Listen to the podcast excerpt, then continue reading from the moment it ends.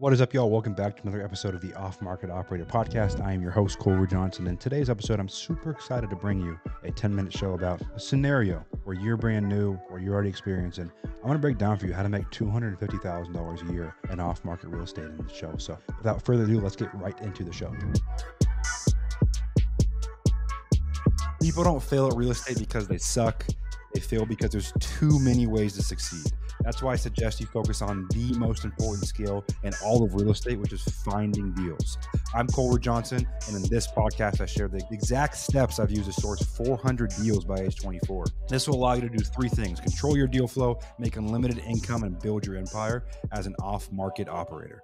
As if you guys watch the show, you know I like to talk in framework, and I think one of the big things when you get punched enough in the mouth in real in business, any business, and you think about issues and you solve them, you start to develop frameworks around uh, what you do, how you do it, things of that nature. And so today's framework I'm going to talk about is the, the quarter million dollar income level. I think that's a place where a lot of people start to feel truly financially free. And for me, I kind of hit that at 2021 is when my income kind of cracked 250 a year and I felt pretty financially free. I felt like I could travel where I wanted, live where I wanted to live, do what I wanted to do, eat where I wanted to eat. And I think that's an important number, 250 a year. I think that represents a lot of financial freedom for a lot of people. And I want to talk about an off-market acquisition business for you guys that are listening to this, the off-market operators out there in listener land. Let's talk through this framework. So the first thing to do 250 a, year in revenue. So let's be very conservative. Let's say you can operate on a 50% margin. I think you could probably operate a little higher than 50% margin. Let's say you operate on a 50% net margin net to you out of the business. So that means you need to do $500,000 a year in revenue.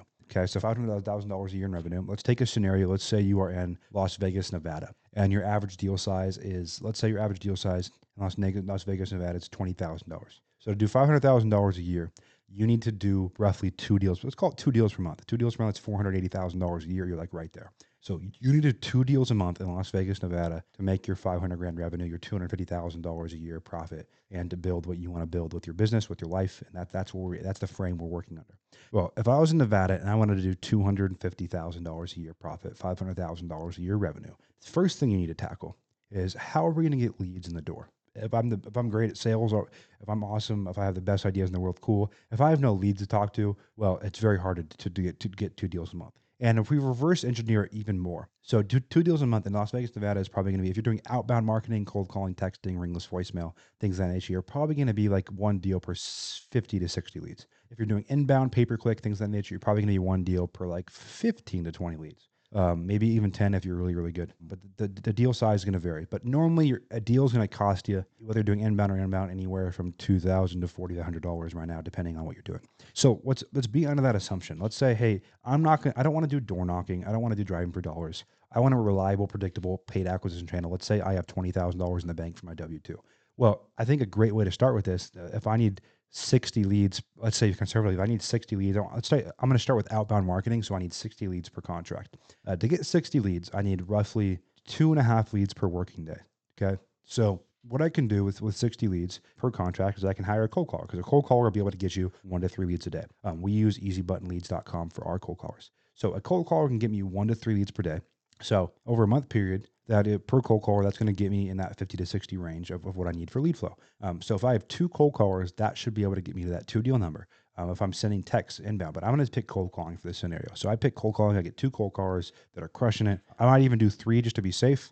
So that's going to cost me all in with data. Call it says it's going to cost me six to seven thousand dollars on my twenty. This is where people a lot of people mess up because now we're moving in from marketing to sales. If I want to make a quarter million dollars a year, five hundred thousand dollars in revenue, now we need sales. Now we have leads coming in. Now we need sales. So sales is again, it, a lot of it's repetition, but now you need to be working these leads, going on appointments. There's so much information online across my social medias and other people's social medias. You can understand contracts, you can understand appointments, you can understand how to make an offer. Don't overcomplicate it. I talked to someone today um, who had a limiting belief around offering too high. Like, there's so many limiting beliefs in this business. So make sure you are, um, you know, putting the time in at YouTube and everywhere else to learn what you need to learn. Um, I have a free course. We have paid stuff, but just do something. Okay, the basics. What I'm talking about here are basic enough. So then you have sales. You're going to be working your pipeline day in and day out, hammering those leads to get those contracts signed. Okay. After sales, we have fulfillment. So now you're going to be working with title and escrow companies to get deals closed, tenants in place, things of that nature. Then you're going to have after fulfillment, you're going to have operations. I would hire a three to four dollar an hour virtual assistant to do a lot of your admin work, your labor work, your skip tracing work, things of that nature.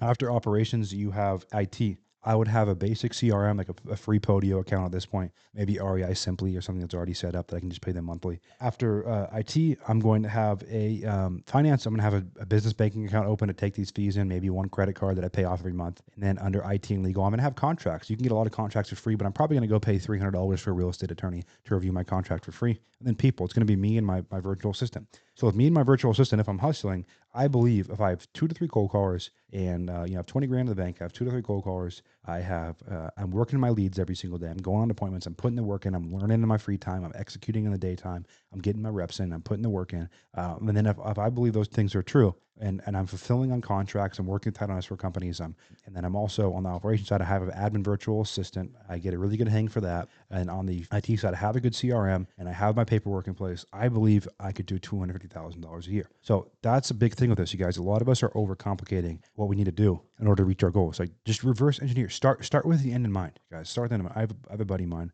um, who I've been talking to about potentially selling one of my one of our companies. And his advice to me was work back from the investors meeting in terms of when the investors are sitting down to put an offer together for your business, work back from that. And it's a little different with wholesaling because you're not going to sell a wholesaling business. The reality is you're not going to sell a wholesaling business. So work back from the end. What is the end? Well, the end is I want to make a quarter million dollars a year. Okay, what has to be true for that to happen? Work off those. Work off what has to be true for from the end to be a reality. And you'll start asking yourself hard questions. Man, is the partner I'm with the right partner? Do we have the right roles? Are we really working hard enough? Do we have enough leads? Are we spending the amount of money we need to spend? Are we are we really committed as we need to be?